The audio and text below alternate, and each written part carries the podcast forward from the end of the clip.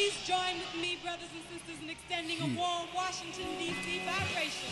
Once again. Tone.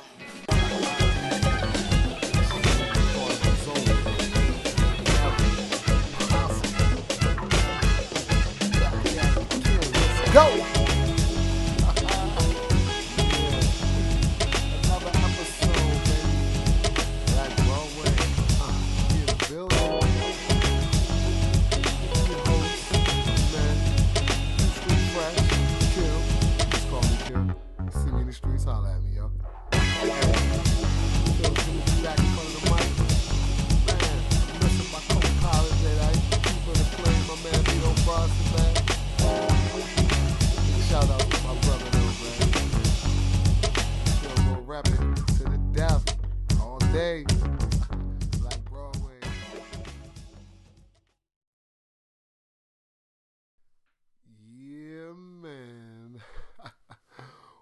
Once again, it is Black Broadway Podcast. We are back, yo. Never stopped for real, man. Never left, yo, man. For real. I want to say a big, once again, thank you. Big shout outs to any and everybody that ever tuned into an episode of Black Broadway. Anybody that ever came and just checked us out on the on, online at our website, blackbroadway.com. Please sign up for the email list. Get down with that. Check us out off a Twitter link, off an Instagram link, whatever. People all over the world, man. Just thank y'all for riding with us. We still here. We ain't stopping. DC ain't shut down yet, did it? I don't know. I'm checking. I ain't seen nothing. I ain't hear nothing. So as long as the city rolling, we rolling. And that's how we do, man, for real. Before I even get started on this episode, I gotta say, man, you know, I do this one with a little bit of a heavy heart for real, man. You know, I'm I lost one of my good, good homies, man, like last week. It was just it was just crazy, man. Like this violence that's going on across the nation man, everywhere. DC ain't special. It ain't no worse or better than anywhere else, man. It's just crazy everywhere, man. We gotta do better, y'all, man. But this episode is dedicated to my brother, man. Only nigga I know who get fly like me on a regular. My man Fats, man. Miss you, boy. R.I.P. man. Went down on on 14th Street last week. I don't know, not not even last week. I want to say, you know, a minute ago. It's like two weeks from now, from this moment where I'm recording it, you know. But it don't matter. It feel like it was. It feel like it ain't really happened. It don't even feel real. You know how when somebody die, yo, and that was your man, hundred grand. That's your man. This man, this dude was one of my favorite clients. I'm talking about when I first started cutting on U Street. This is one of my favorite dudes. Came to the shop, just always showed love. Was fly, was cool younger dude than me, and I was just like, man, you my nigga, man. You know what I'm saying? He admired my style. It was just like, yo, nah, you that nigga. I was like, that's what's up, man. Respect. So from that point, man, we just been homies, man. Seen this cat everywhere I go. But you know, I hear about it, and I'm just like, nah, this can't be for real. I go do the research. You know how motherfuckers turn into real investigative journalists when shit like that happens. So we on all the media outlets. I'm looking. I see the name, and I had no idea, man. RP, yo. I had no idea my man name was Delaney Epps, yo. It's so wild. That's my man, Delaney Epps, aka Fats, man. My guy, hundred grand. Man, I had no idea, man. It still, it wasn't even real. Like it was like, nah, my nigga name ain't Delaney. My nigga name Chris. That nigga name Raheem or some shit. Nah, nah, man. It's just it's too much, man, out here. It's too much of that going on. So I, I dedicate this episode. I dedicate the rest of my career trajectory to Fats and the brothers like Fats, man. That was really out here, and that was really somebody out here, man. They got their whole life taken from them on some bullshit. You know, you lose your whole life out here. Like, yo, these people, like, not just the system, the police, but just savages in general, just fucking killers do this shit, man. Like it's people out, it's cats out here. The dude who did this got caught three minutes later, so his life flushed down the fucking toilet too for nothing. I mean, you gonna wake up in the bed and be like, "What the fuck was that even all about?"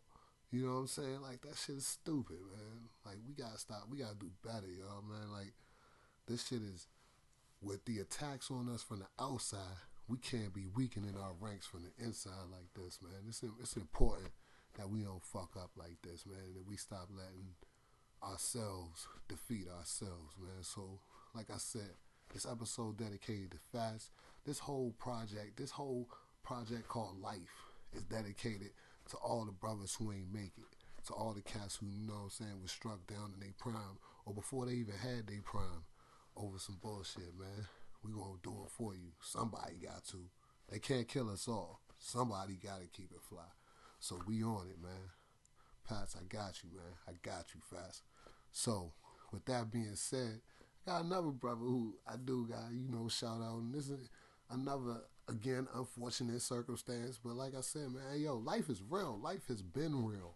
Like, we'll get into all of that as this episode progresses. But yo, life has been real. So, man, my guy, my homie, I don't know, we just going to call him C right now. My man C in the junk down in um, Florida, man, FLA, man.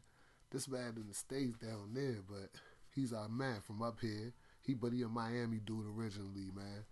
Anyway, my man got his technology game up. Called me up, man. We rapped for a minute. Like I mean, just had a good a good moment to talk, man. I know they threw these numbers at this man like they did, man. Like yo, mandatory minimum sentencing and mass incarceration and all of that. That shit is a reality to this day for a lot of people. You know what I'm saying? Big shout out to President Obama for making it possible for 6,000 nonviolent drug offenders to come home this year. That's huge. You know what I'm saying? But that's a drop in the bucket. We got 2.4 million people locked up right now, incarcerated in in America. This shit don't make no sense, man. But my man C hit me up, man. Got me on the phone. He like, yo, man, hit my Facebook page, my nigga. I'm like, all right, cool, I got you. Other day, man, this fool sent me like five pictures. He in the joke, man, built up, tatted. up. I'm like, yo, come on. you throwing it big. That's my man, yo, for real, man. I know, I know that brother doing fine. He holding his head up, man. Even though they trying to hit this man with some oppressive numbers. Let's just say, man, those numbers is not cool, man. I ain't going, you know, put too much bids out there, but my man, they trying to hit my man with some shit where as though, you know, we gonna be in a whole different phase of life when he come home. And I don't want that to be the case, man. I, I really hope that, you know, through the appeals process, through the process of just like really examining who the real criminals are in America, he can get some justice and we can all move on, man. But big shout out to C, man. Come on, yo, you my brother. If you getting this, if you get a chance to listen to this shit, man, shout out to you, B. You that nigga, man. You had it locked out here when we was out here. And whoever don't know that, fuck them. it was lit, and that's all I'm gonna say about that. But yeah, man, those my dedications, man. That's who. That's who. You know, we doing this thing for them and anybody that anybody that's listening to this know that's like them and anybody that don't know anybody like them and doesn't deal with anything like that in their life. So they can understand that you can be into that side of life and you can have all these experiences but you can still come out on the other side and be somebody like me and like Vito and be cultured and be responsive and be into a whole lot of different things because your life is more well rounded than that. You don't let one particular set of circumstances define you. You gotta create your own circumstances out here, create your own reality. You know what I'm saying? And that's what Black Broadway is about, man. But at the same time, I'm gonna give I'm gonna give respect to reality because reality done had me on my ass out here, man. It's just been crazy, crazy, crazy, crazy, man. But we can talk about it. We can pull it up. I guess we gotta start from the beginning, just on a base level of bullshit. Suck ass niggas broke in my car and stole my whole microphone. So I like this. I mean, I'm out here investing in myself. I like a really nice blue Yeti USB microphone to do my podcast on, and like I'm coming home every day and I'm wilding first of all because I'm treating my car like it's some type of fucking vault or something. Like you know, got the good alarm. You know, nobody's breaking into my shit. Right? If they do, you know, it's gonna be real obvious. It's not gonna be nothing like, you know, I'm not leaving anything on my seats or anything like that. I'm not giving anybody any incentive to break into my car, or so I thought. These assholes, of course, you got haters is watching you, so somebody been watching me, and they see that I go to my car every day and I pull stuff out of the trunk. I put stuff in the trunk. You know what I'm saying? And that's really like my equipment. Like I ain't even, I ain't got no work. so like I don't know what you really thought you was getting, but they just, you know, they knew it was something. So haters one night decided to break in the whip. I don't even know how they got in because they didn't break the window. I was, I was actually low key excited about that. I was like, eh, y'all niggas, all right, at least you ain't break the window. but they ain't break the window, broke in the whip went directly to the trunk. Didn't even really concern themselves with a lot of the stuff that was in the car. They took a little piece of weed that I had sitting in my fucking uh, box or whatever, my little um, armrest box. That was petty. So you fuck ass niggas could at least left the weed, but whatever. Went in the trunk, hit me up, got my microphone, got a a bottle of Tito's vodka. It was pretty good. Um, the Stussy jacket that I loved. I didn't even get the bust it yet. It was a little Stussy like trench raincoat, man. It was tight. Uh, a pair of Kobe's that I never fucking wore. Never even wore those Kobe's. The niggas got them. Like, so sad. And, you know, just other little miscellaneous odds and ends. It wasn't really nothing I could really put my put my finger on that was super important or super valuable that they got other than the mic. And at first I was like, oh, that's nothing, whatever. But then I was like, damn, yo, these niggas really took my microphone. And I was like, kind of, kind of upset about that shit for a minute. Then I'm like, okay, I'm just gonna go get another one. But nah, I had to go the fuck out of my way to get that microphone. I'm not like a, a order shit from Amazon kind of guy. Like I totally like to go to the store. I had the whole experience. I had the whole experience when I bought this microphone. I, man, I worked these motherfuckers at the counter and everything. I mean, I'm talking about I negotiated the best possible price for this microphone and got a free stand and all of that. Like it was lit. And a free bag.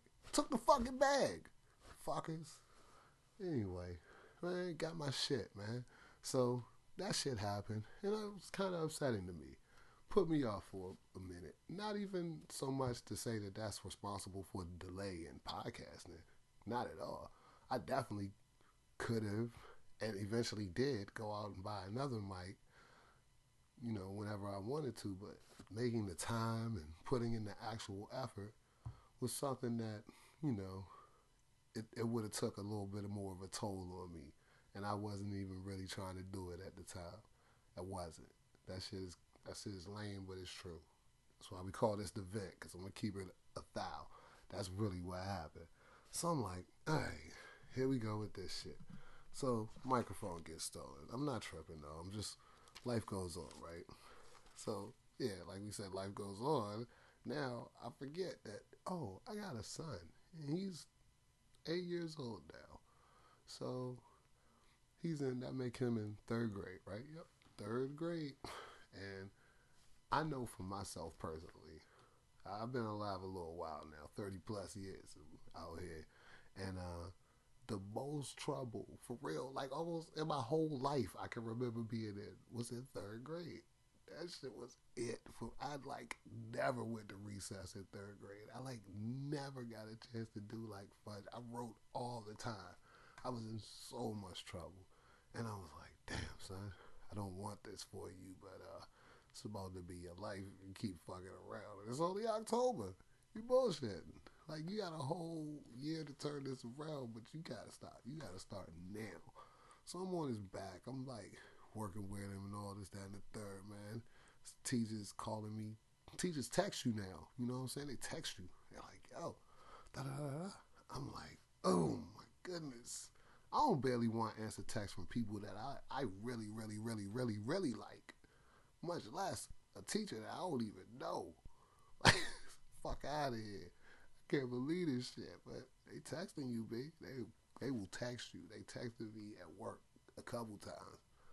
man, I was like, ah, it's too early in the school year for this shit. So yeah, I'm like full blown parenting out here, man. Third grade, third grade parent struggles is fucking hilarious. Like one day we'll have a a full talk about that with some with some similarly afflicted souls. You know what I'm saying? Because it's real shit out here, especially as a father. Like that's kind of more or less what we really need to talk about. Like you know, like being a black dad and remembering, if you can remember, how public schools, if that's your experience, if you can remember how public schools and just education in general was just like totally not tailored or catered towards you really, really succeeding. And you saw other people in much more ideal situations and setups to like really blow and succeed. And it wasn't really in the cards for you like that just because of where your zip code was. You know what I'm saying? It's really fucked up. But I seen all of that. And now I'm trying to like politic around that and like put my son in the best positions. You know, we trying to elbow our way into the zip codes and they still playing dirty. We not. Mm-mm. No. We're not to fuck around. That's just because they just change the game on you all the time. They just move the goalposts. That's all. So you got to keep up with the game. You got to keep up with the movements, and that's it. And that's all, man. It's a lot of shit that was that was going on. But anyway, like I said, that's just a part of reality kicking me in my ass and letting me know, like, yo, fuck you think you are? like, chill out for a second. And also, along with some jewels that my brother Vito Bronson dropped on me just in a conversation we had earlier today just about like you know you don't win the Super Bowl in week five, man. You know what I'm saying? And you gotta know where you are and like respect the perspective of where you are and where you coming from right now. You know, and and I I really appreciate that and respect him for telling me that because this brother known me forever, man. This my man, hundred grand for real. Like this dude who I know since man what eighth grade, maybe eighth or ninth grade. You know what I'm saying? We met each other where we used to, we used to, and still will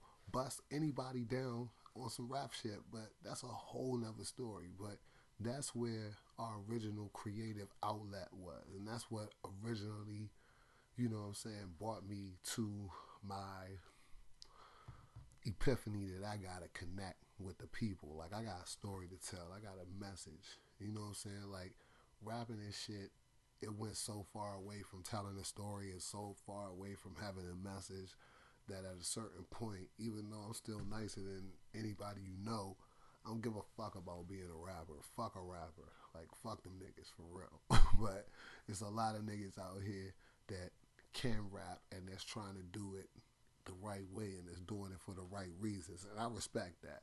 But for the most part, the game is just about. It's like selling crack. It's like it's like any other hustle. It's just like, all right, yo, man, get that work. Just stay in the studio.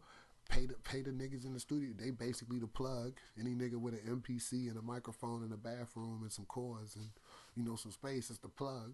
That's where you go cook up at. All right, now let's just flood the market. Somebody gonna buy it. You right. Somebody is gonna buy it. You gonna make some money if you make a little bit of money and you got a little bit of sense, you can put those two things together and you can you can blow. I, I get it. I understand. But fuck all that rap shit. Anyway, me and my man Vito Bronson, we rappers. We real rappers. We real niggas who will always be able to have a serious rap battle no matter how old we get. And that's a fact. But anyway, that's my brother. And he gave me a lot of little pieces about, you know, how what I want to do as far as Black Broadway is concerned and as far as like being in the media is concerned is going to be accomplished like a little bit at a time, just step by step, inch by inch. And I got to really like focus on the process more so than looking good within the process, you know, which is kind of against my nature because I'm always about looking good and about like the look and about the like the, the presentation of things but you know i'm also equally about the work but sometimes those two don't coincide. Like a lot of shit that you got a lot of the work that i gotta put in and the shit i gotta do is not sexy. That shit will not have me at marvin's on monday. That shit will not have me at you know wherever you partying at this weekend whatever whatever like cause just cause i gotta do this or i gotta do that and it's a lot of people that understand that, but then there's a lot of people that's comfortable with that only to a certain extent. They they'll do that, but only to a certain extent. I feel like I don't. I found myself being one of those people. I don't want to be one of those people. I'm taking this shit to the top, yo. And you know that. We all know that, man. It's my brother, and I thank him for putting that back into perspective for me because that shit was mad serious and like, you know, it, it gave me a lot of um, a lot of perspective on, you know, what I need to do moving forward and shit, like with our podcast goals and all of that. So, like I said, we're gonna talk about all of that in this episode, man. This is called the vent, yo. This is the vent. I already did a little bit of venting right now. Got a little bit of shit on my chest. That's just a little shit. That's that's the shit that's kind of kept me away from the microphone for the last couple of weeks or whatever. And that's like a slight vent. I feel better. I dead ass do. So now I think, yo, yeah, since you know, since we last spoke or whatever, you know, it's been a lot of things happen, a lot of cool, a lot of, fuck that, a lot of historic shit has happened since the last time, you know, I had the privilege of blessing the Black Broadway podcast platform. So, you know, I just happen to be at some of that shit. You know, life ain't never that crazy. Like I'm always gonna be there. You ain't never there. you know what I'm saying? Out with the squad. And it's just, you know, there's a lot of great things and I'm, I'm really glad to be a Washingtonian. Really glad that I'm in this area and that I got to participate and I got to embark on some of this cool shit, man. I think what the first thing that was really dope, Landmark Festival, man. Landmark Festival was ill because I didn't expect for it to be as big as it was, and it was. It turned out to be big. Now I heard a lot of tickets was getting comped at the door and all this, that, and the third, but whatever. I mean, it was Landmark Festival was essentially a fundraiser for the National Park Service, so it wasn't really about like um, you know, selling out. It wasn't a Ticketmaster or a Ticketfly or a Live Nation event. It wasn't really it wasn't really promoted or sold in that manner. So for what it was, the turnout was incredible. And I mean, everybody gave great shows. Like I seen all the Drake footage. Drake killed out there. They had the fucking fireworks shooting off on 395. You know what I'm saying? Like they really did it out there down in um West Potomac Park, like really right down there by, by, the tidal basin. It was a good look, right? It was actually cool for the city. I don't know if they're going to do it again because, again, like I said, this is a fundraiser.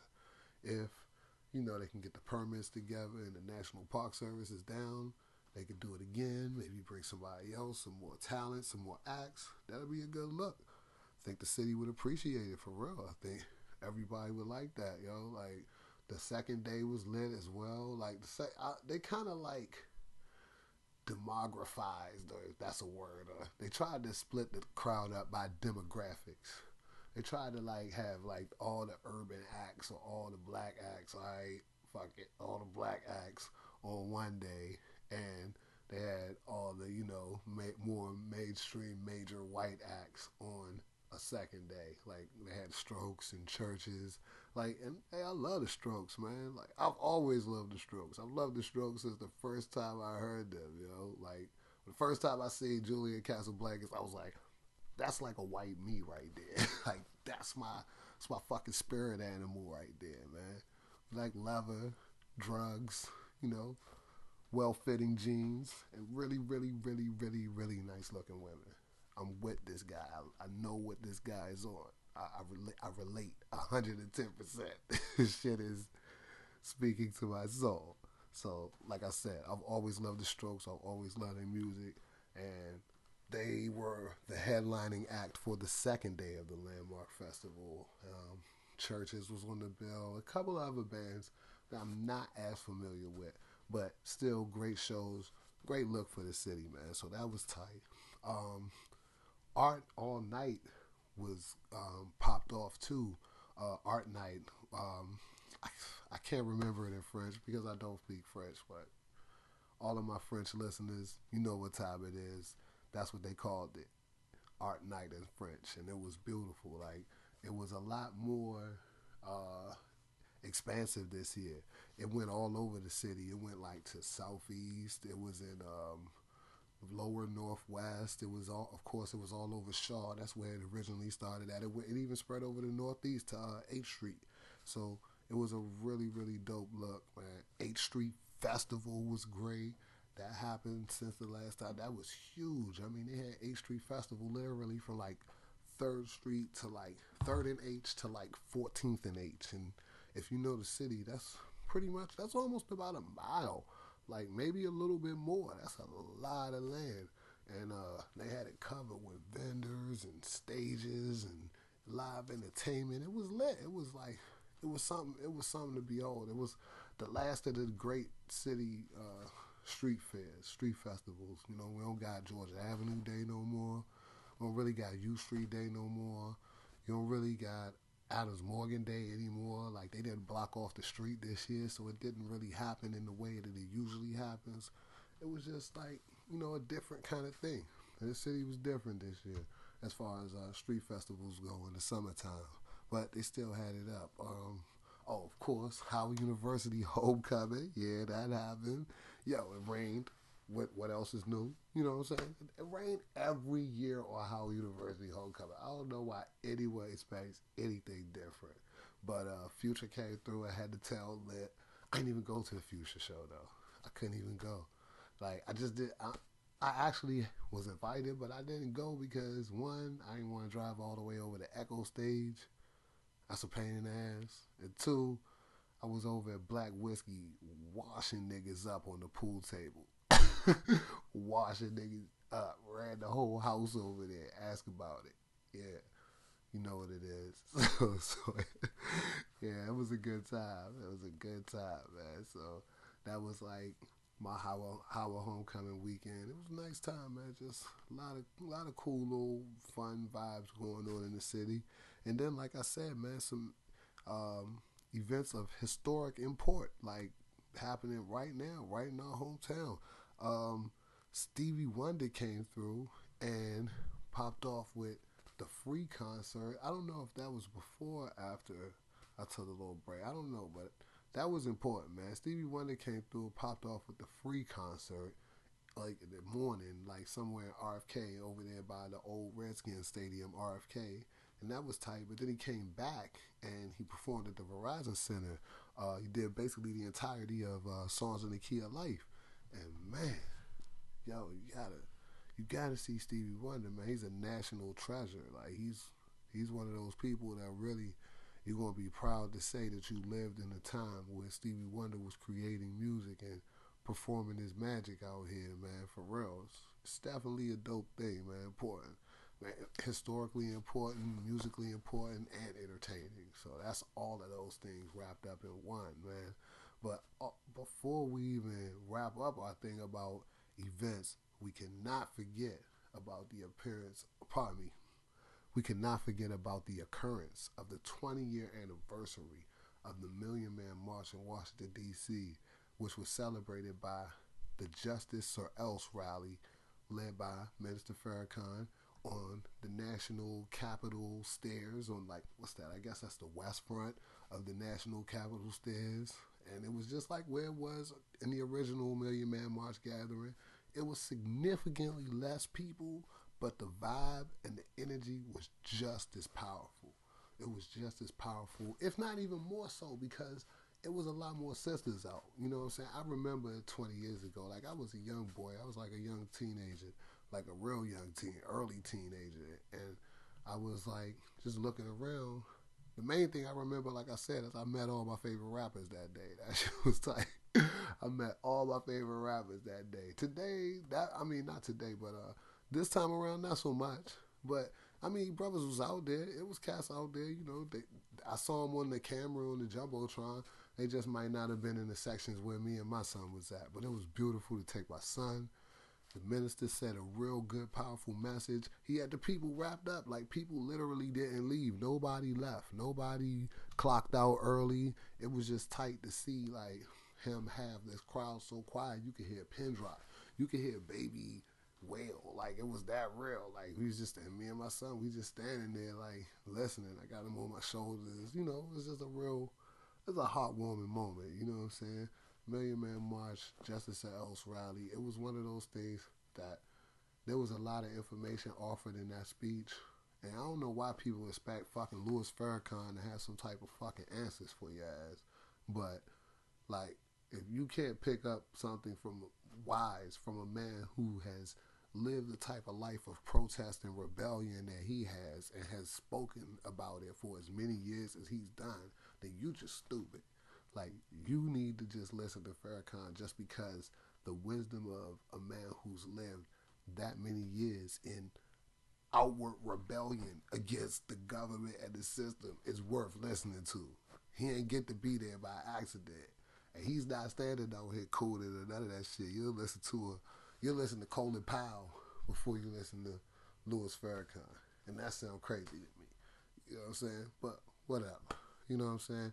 Shout out to the minister. Shout out to everybody who agree with him. Shout out to everybody who don't. You know what I'm saying? Like I don't agree with everything the minister is about either.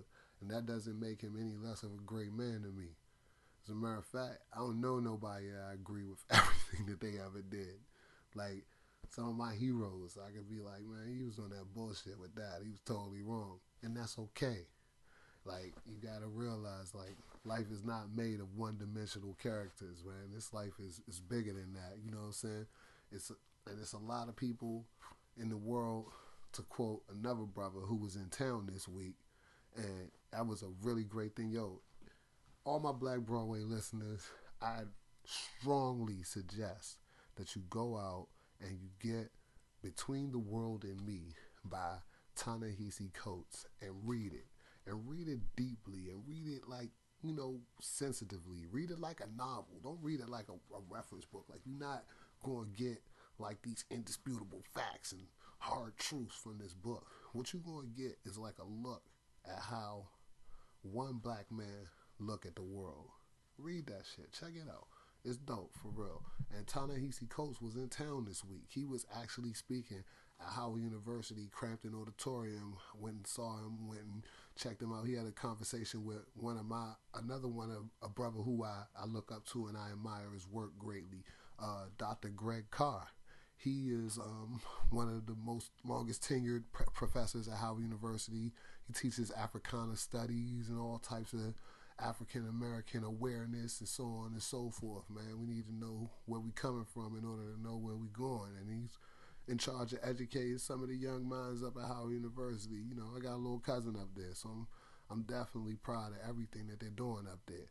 Um, I was glad to be able to be in the building. I was glad to be welcomed and embraced and allowed to sit in and soak this up. You know, that was for free. You know, I'm just a cat off the streets from uptown, so Shout out to Howard University for just even being there, for real, and allowing that to happen. But Ta-Nehisi Coates said, you know, uh, there's always been a certain amount of people that want to push the world off the ledge, and then there's a certain amount of people that want to push it back and kind of get it back more towards the center.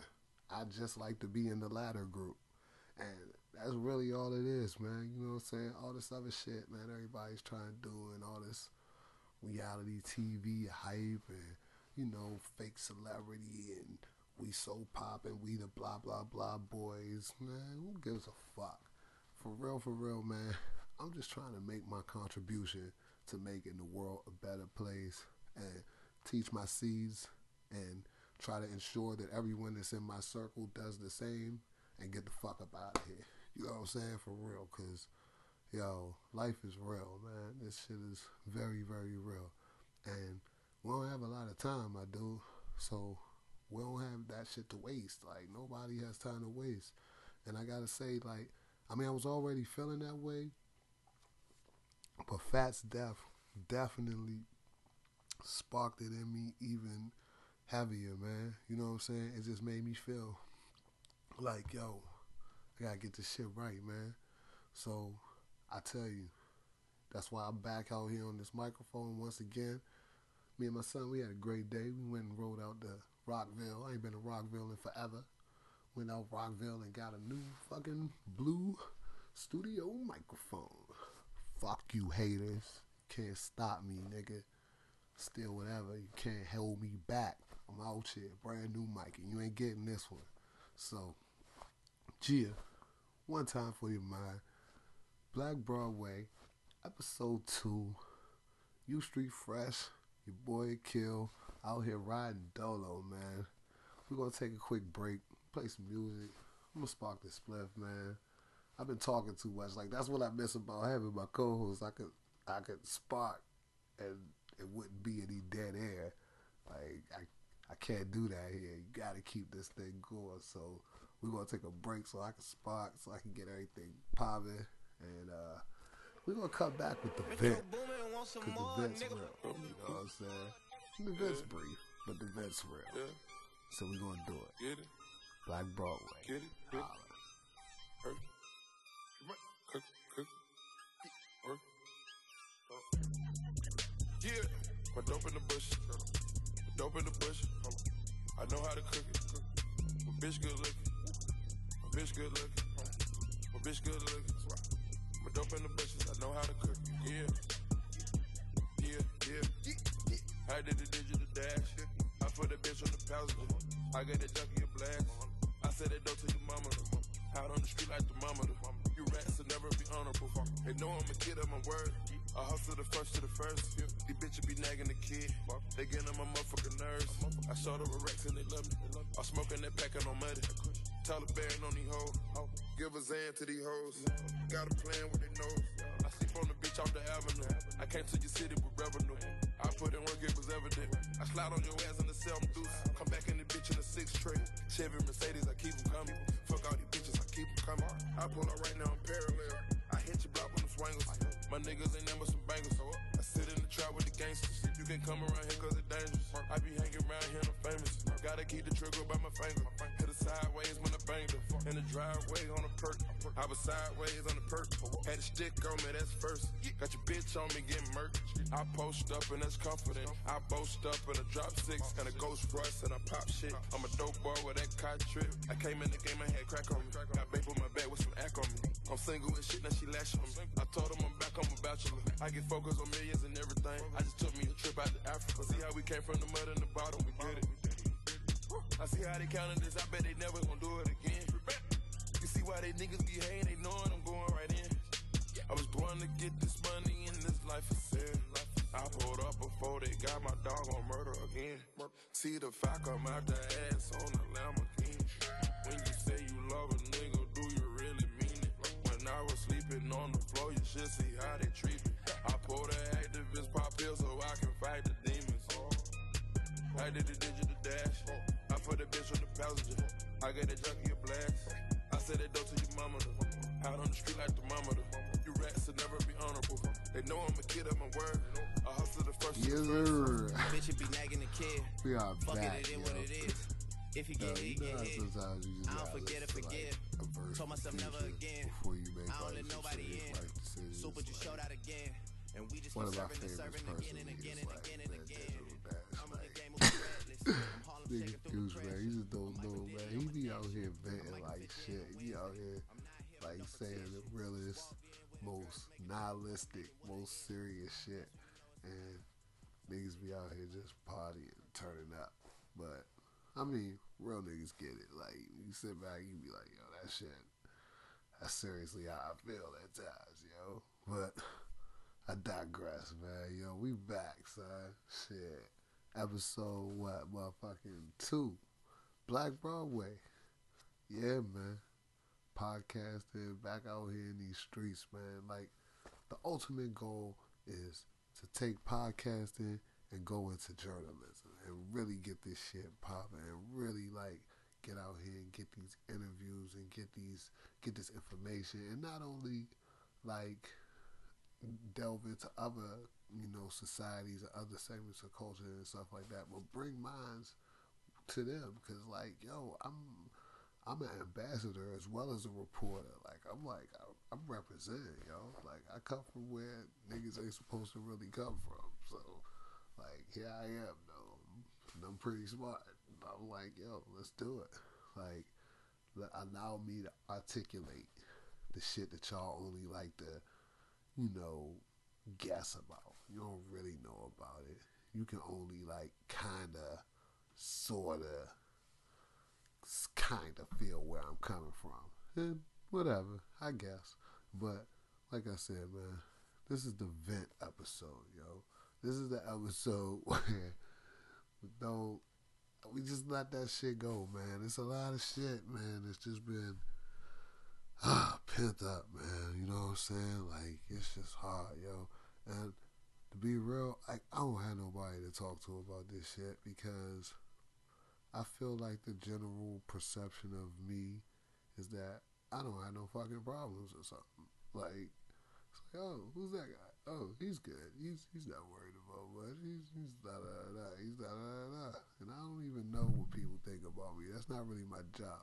But I just feel like the way I'm treated is that like yo, I don't really have no problems. And I mean, okay, yes, I owe a lot of that owes itself to the fact that that's the kind of the way I would like to be perceived. But you know, people that really know a nigga, I'll be like, yo, you know, and I'll be tight out here, or it's not even even tight like in any type of real jams. It's just the fact, the pressure of life. You know what I'm saying? So, like, I'll just be like, man, when am I gonna let this shit out? You know what I'm saying? When am I just tell niggas like, yo, so here's what the fuck's going on, yo. And I figured, hey, what better opportunity to, on my podcast, which I haven't been fucking with for a second because I've been so caught up in life's bullshit and fucking around, man. This has been ridiculous. You know, if you only knew the half, son, I got stories of ridiculousness that I could we could sit up here for hours and talk about. But, you know, I'm not trying to get too personal or too deep with any of none of that. Like, maybe one day we'll have fun. But for right now, I'm going to talk about the most personal and deep shit that I can possibly talk about, which is me and where I am going with this shit. like, yo, I gotta change my whole my whole life, son. Like for real, like my entire life, I have to like sort of like just readjust, and it's a weird understanding, but it's self-imposed. It's not like I gotta change my life because my life sucks.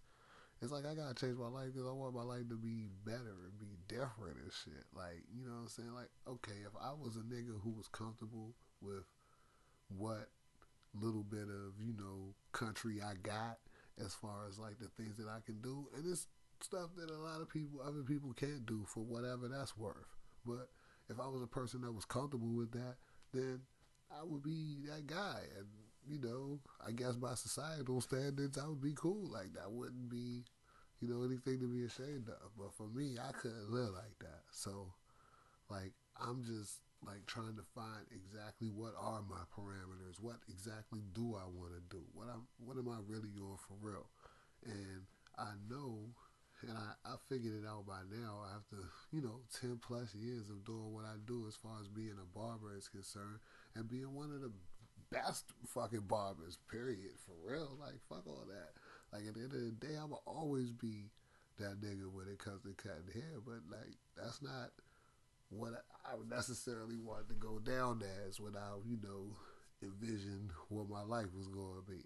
And, I mean, it's much deeper than that who I am behind that chair and what I do behind that chair than just simply a haircut. I don't never simplify it to that, but I know that my contribution is larger than that. So my contribution, a part of that is this. A part of that is actually recording and documenting the shit that I've been through. Like I said, man, my man Fats, yo, that was my nigga, man. Like, I mean, I seen this dude I'm I'm not sure. I always think about it. But if I didn't see Fats graduate high school, then I know it was like a year after that that we met. And then like I seen this man go through all of these different chambers in life, all these kids, like different jobs and shit. Like everywhere I go, I see this motherfucker working there. Like you see, we go everywhere. He's like, "Nigga, you working too? All right, that's what's up. I'm gonna be back. That's how you go back. That nigga don't work there no more."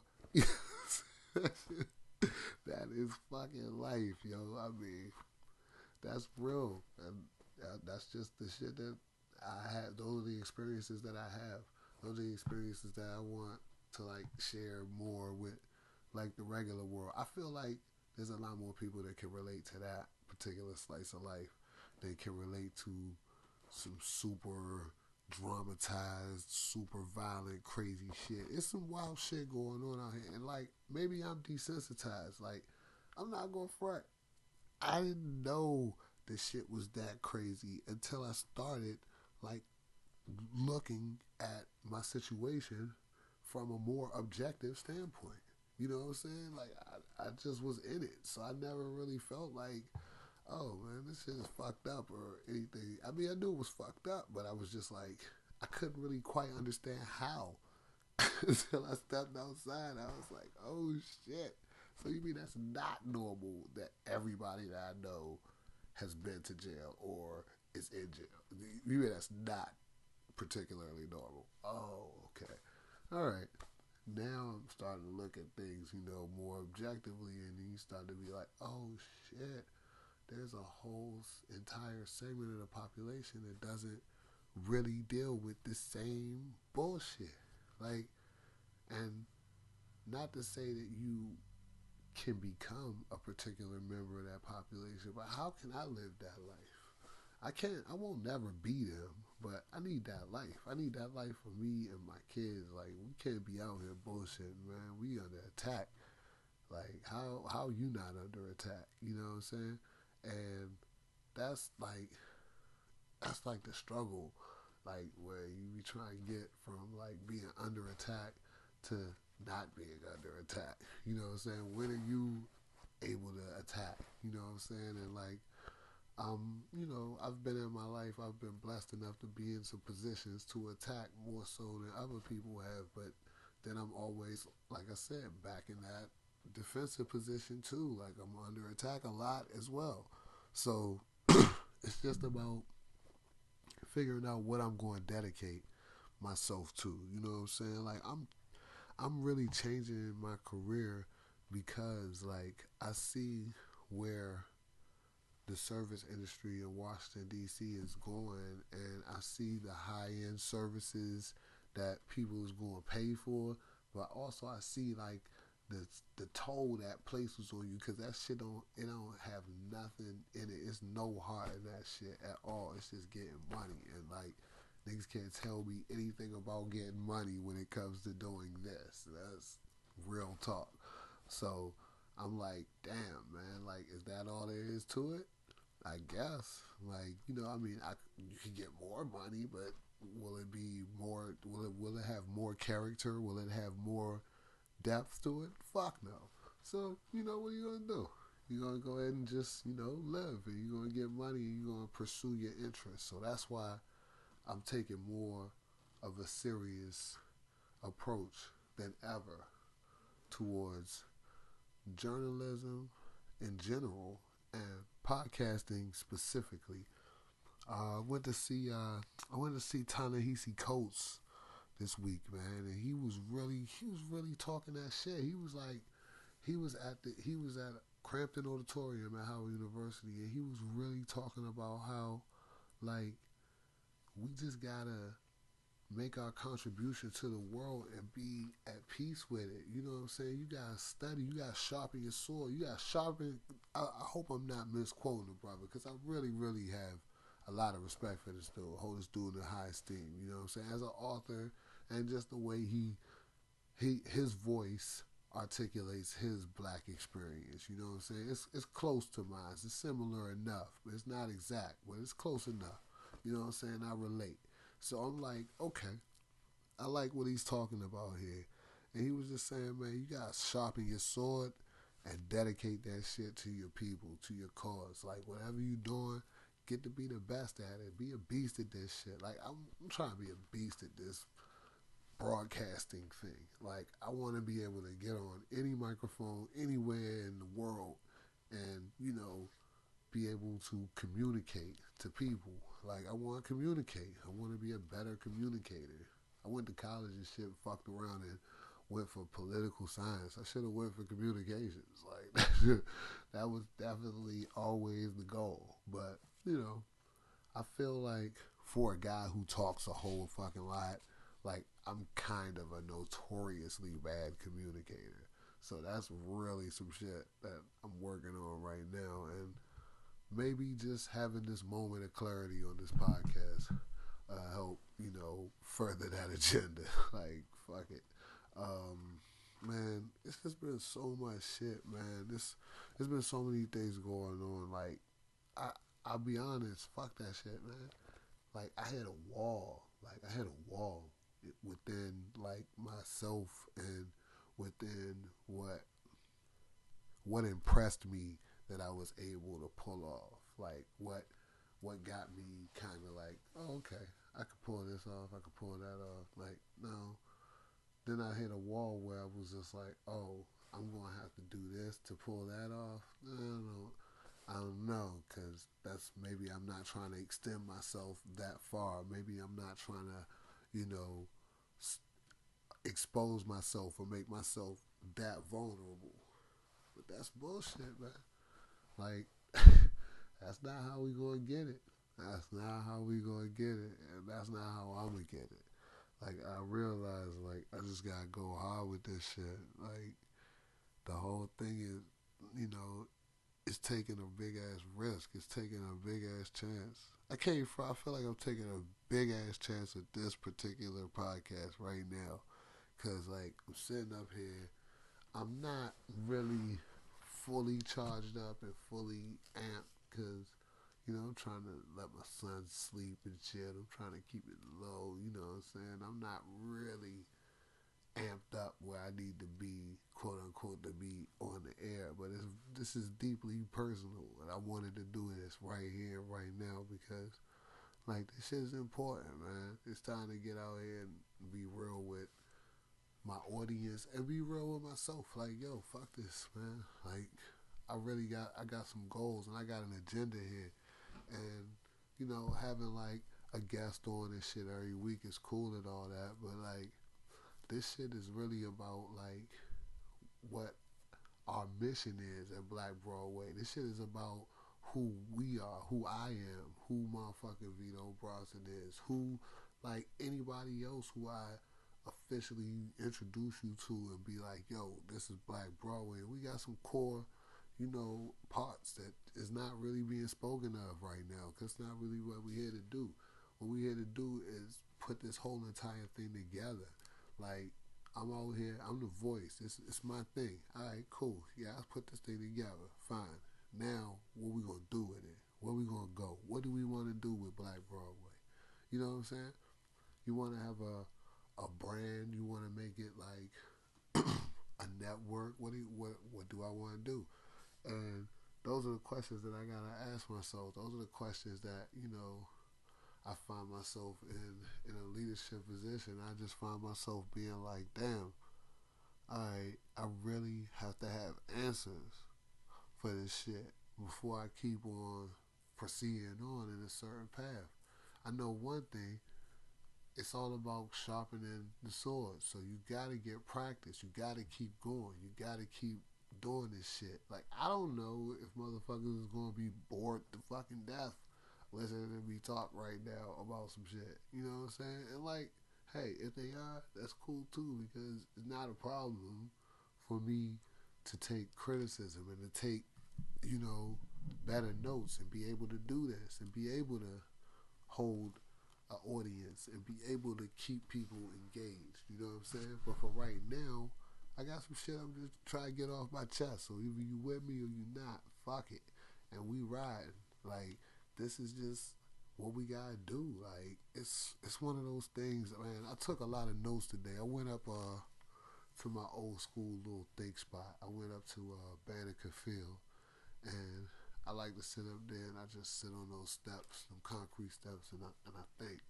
You know, so I've been doing that shit since I was in fucking high school for sure. And like I had a lot of little I had a lot of epiphanies. Like I had, you know, I had a lot of things that came across my mind. A few of them I had to write down. Let me see.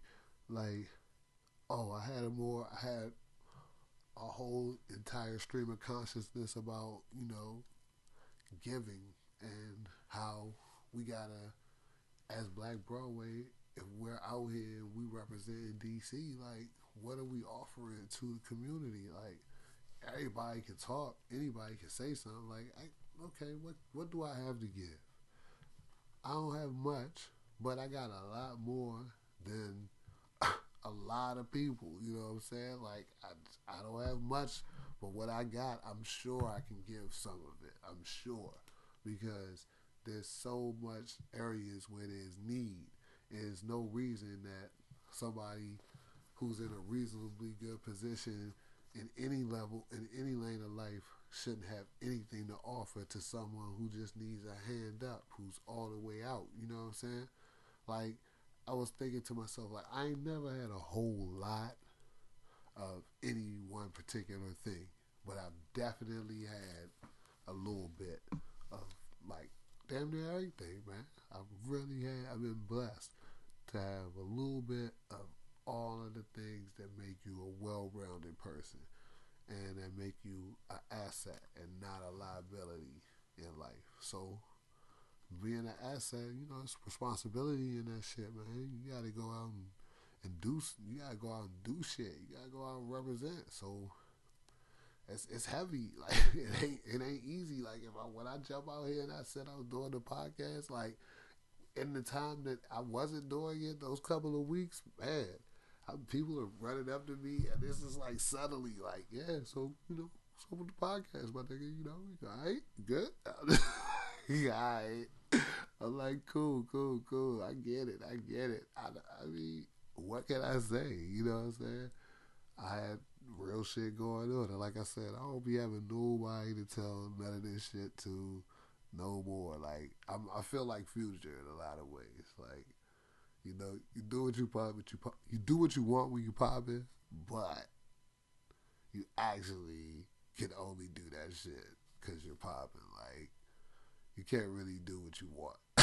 like, it's it's a paradox. I don't know. I can't explain it. You know what I'm saying? But I get it, my nigga. Trust me. Like you know what I'm saying. So anyway, we got a lot of shit going on. Whereas though I had a lot of things pent up. I had a lot of thoughts that I was having, and a lot of um, you know, just basically realizations about this podcast as well. Um, one of the things I realized is that you know, even though like this is definitely a platform to showcase DC's best and brightest and like give everybody a shot to do fly shit, like yo, this shit is about the real niggas. It's, it's about at the end of the day showcasing what it's like to be a creative in new DC, to highlight the real creatives from historical and old school DC who really paved the way for any of this new shit that's going on right now that you know we call it creative, but you know back in the day it was just being an artist, you know. But anyway, all of that in old DC and to chronicle the experience of a young black man through these times of uh, real life gentrification, yo. And like, hey, I'm a I'm a young black male trying to raise a, a, a son in a city that used to be all black when I was little. Now for him being little, it's like it ain't. Let's just put it like that. So I'm like, shit, man. What do we what do we do, yo? You know what I'm saying? Like, how do how do we navigate this? What's the what are the spaces that can you know get you a little bit more acclimated to seeing what this is like and like you know seeing that there's black people that do this shit too. Like just because you like art, you don't gotta be over here. You could be over there with us. There was a whole community of us before they even came here. You know what I'm saying? And it's just kind of like highlighting that for like people that's in DC, that's not in DC. You know what I'm saying? Like whatever. Anybody that's listening to Black Broadway, anybody click on SoundCloud or iTunes and be like, "Yo, this Black Broadway. What's this about?" You know. I'm your host. I can walk you through that. I can I can tell you a thing or two about a thing or two of those. You know what I'm saying? And that's what we represent. We just it's about representing something. Like it ain't about being cool and fucking shit like that. I'm already cool, motherfucker. It ain't about that.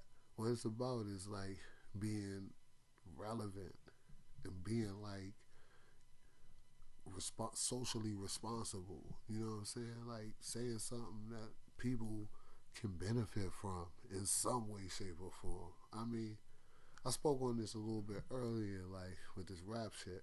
Like, I really, really love rap. I really love hip hop, yo. That's my shit. Like, that's that's the shit that got me through high school. It got me fuck high school. That shit got me through junior high school. Got me through high school. Got me through college.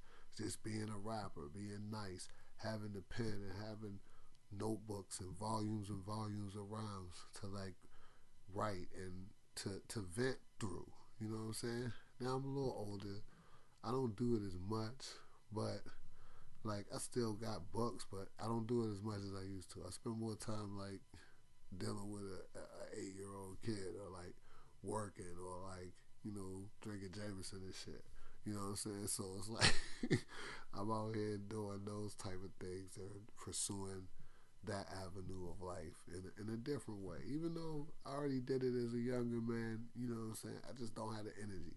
So anyway, that used to be my vent. That used to be my outlet. And now I realize that like more and more I'm starting to see this as my outlet. I'm starting to see this podcast thing as like my, my outlet to do it. And I like it a little bit more so than even like rap for that because I can be a little bit more succinct. I can be I can be concise. Like, you know what I'm saying? I don't have to put this shit in 16 bars. I'm gonna give you this shit as long as I want, as long as you're gonna listen. You know what I'm saying? And that's how it's gonna work. So, you know, this whole entire thing is just gonna be an experience. This is gonna be a different type of ride. And it has to be about something. And what it's about is like I said, our mission statement. It's new creative DC and old historical creative DC seen through the eyes of a young black male, yo. It's like we out here. This is this is it. This is our podcast. This is what we see. Now we invite everybody else's perspective because that's what we want. That's who we want to talk to. You know what I'm saying? We want we want to hear from everybody that's out here. We want to hear from the ladies. We want to hear from the white dudes. We want to hear from the white ladies. We want to hear from the Latino community, men and women. We want to hear from the Ethiopian, Eritrean, whatever. You know what I'm saying? But like, hey, this that's my story, my nigga. this is me. I was born in Washington Hospital Center in 1981. So hey, you do the math. I've been out here for a minute. So here it is, and you know, I just want to thank, like I said, I want to thank everybody for listening to any episode of fucking Black Broadway. But if you listen to this one, fuck with me, man, because I'm serious. Like, I had to get this shit off my chest a little bit, man. There's a couple other things, man. I don't know. Yeah, there's a couple things. I do need to go into this shit, man. Like, when I see people out here talking about, like, you know, yeah, suge- suggestions on this and suggestions on that. I'd be like, yo, that's cool and all of that, but I don't like suggestions as much as I like motherfucking full blown actions. Like, alright, so you told me you didn't know you said on this podcast you ain't know about such and such and such. Yo, I listen to your shit, I like your shit. Let me tell you about such and such and such. I'll be like, oh, okay. I like that.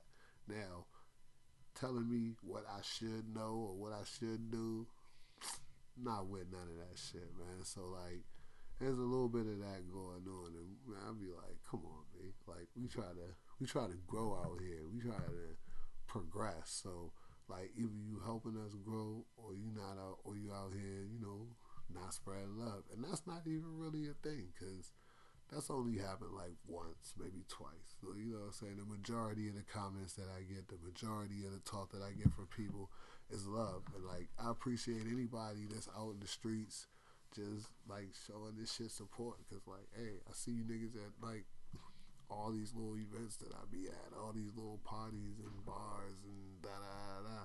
You know what I'm saying? We know each other well socially, but I want to change the dynamic of like those relationships because I feel like you know we all got productive, professional or family lives or whatever that we lead outside of all of that shit, and like you know that'd be our little fun time, That'd be our time to just do our shit. But like we deep out here, we heavy. Like we keep we keep U Street going, we keep Eighth Street going, we keep you know Largo or, or TGI Fridays on um friggin' what what's that Twenty Second Street. Keep that shit going. Like that's a real cohesive community, and there's power there. like we could organize that shit and we could really do some shit. So like I'm trying to kind of put that together. Let's let's work on that. You know what I mean? Like so, hey, Black Broadway is an all inclusive network. It's much more than just a show. It's much more than just like a thought of something that's just kind of abstract. No, it's like a real organization. About to get that 501c or something like the like the old NFL. Yo, we gotta do something because this shit is real. I want to be able to say I contributed something more than just talking it out my fucking neck. So who cares? Like, let's do let's do something for real. So like all that love and shit that you know we getting in the streets and all that like support. Let's let's all translate that into something serious. Like my role model with that is one of my favorite guests that I ever had on this show. My man, Mr. Tony Lewis, man. All love and respect to this guy, man. He keeps something positive going in the hood and like keeps um, an event, an actual physical forum where you have to show face pop it. And that is what's really good. Like once you start to build that coalition of people that you actually see them and you can touch them and you can have that network, then we can grow from there we can get more people out to see and touch everybody and it'll be it'll be lovely, man.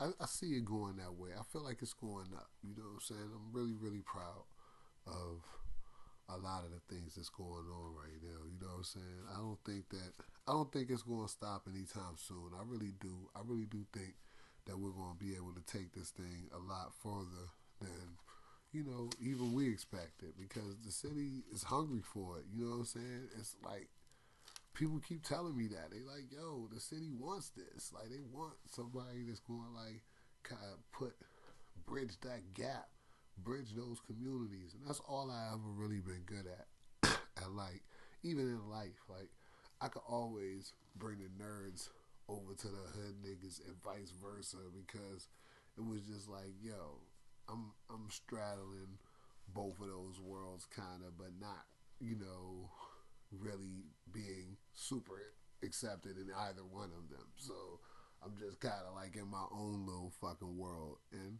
that was cool too. Like you learn in life as life goes on that you it's, it's all right being in your your own little space and in your own little identity. But a part of your identity if a part of your yourself is so inclined to want to you know serve your community and want to better the conditions of the cultural group you find yourself a part of hey we should all organize around that.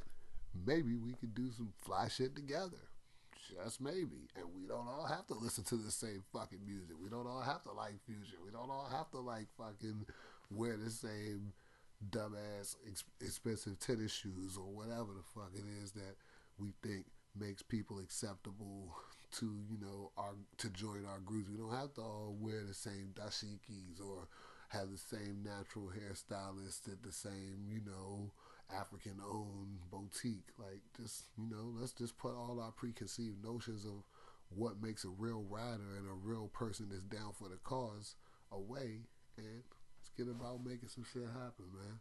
But like I say, yo, I could go on and on and on about all of that shit.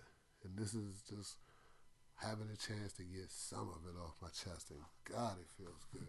I feel so much better. I'm gonna sleep so fucking good. And I promise all the people, and this, this is some personal shit right now, all the people that I'm supposed to reach out to, and I, that, you know, I owe y'all some real talks and some real, you know, just real moments of my time, man, family and otherwise. Like, I'm, I'm on that. Like, I know it's, I know it's, I'm in like a weird space right now where I'm not really talking to motherfuckers. So it's not even I'm talk, not talking. I'm just not. I'm not that a kill no more. I'm not that guy. I'm not. I'm not trying to waste no words. I'm not trying to waste no time. I'm not trying to waste none of the precious moments that we got out here in this life, man. Like again, Ta-Nehisi Coates, my influence. Like my favorite author of the moment. Talks about like the fact that you know life is so precious and our lives are so fragile. You know what I'm saying? And that's a concept that's not lost on me. I, I totally feel that and totally understand that. Like, but at the same time, you can't function with fear, which is another concept that's not lost on me. You got to jump out there. I'm gonna end this like this, yo. This is really what pushed me to the points. So today, after I go get the microphone, all this, that, and third, right? I go down panic, I go to thinking steps and shit, right? Sitting on the steps. On the field, right, there's some, some young dudes. They about like, you know, 21, 22, 23, whatever. They playing football.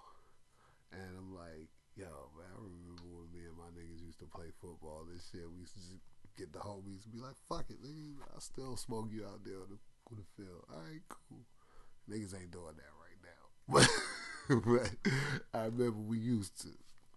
So anyway, I'm seeing the dudes out there, they playing football.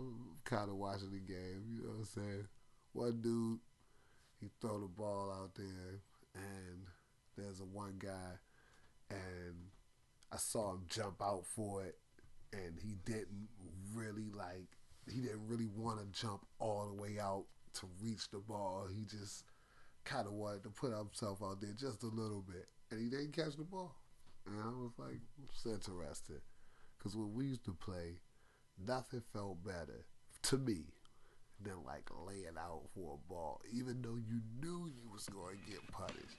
Like you just, it was just the feeling of just being in the air, bang, catch that ball, then all right, it's time to hit the ground. Oh, brace yourself for the fall. And I was just thinking how, man, that shit is wild because that's an extended metaphor for like the station in life that I'm in right now. Like, you know what I'm saying? You gotta lay out. Like, the ball coming.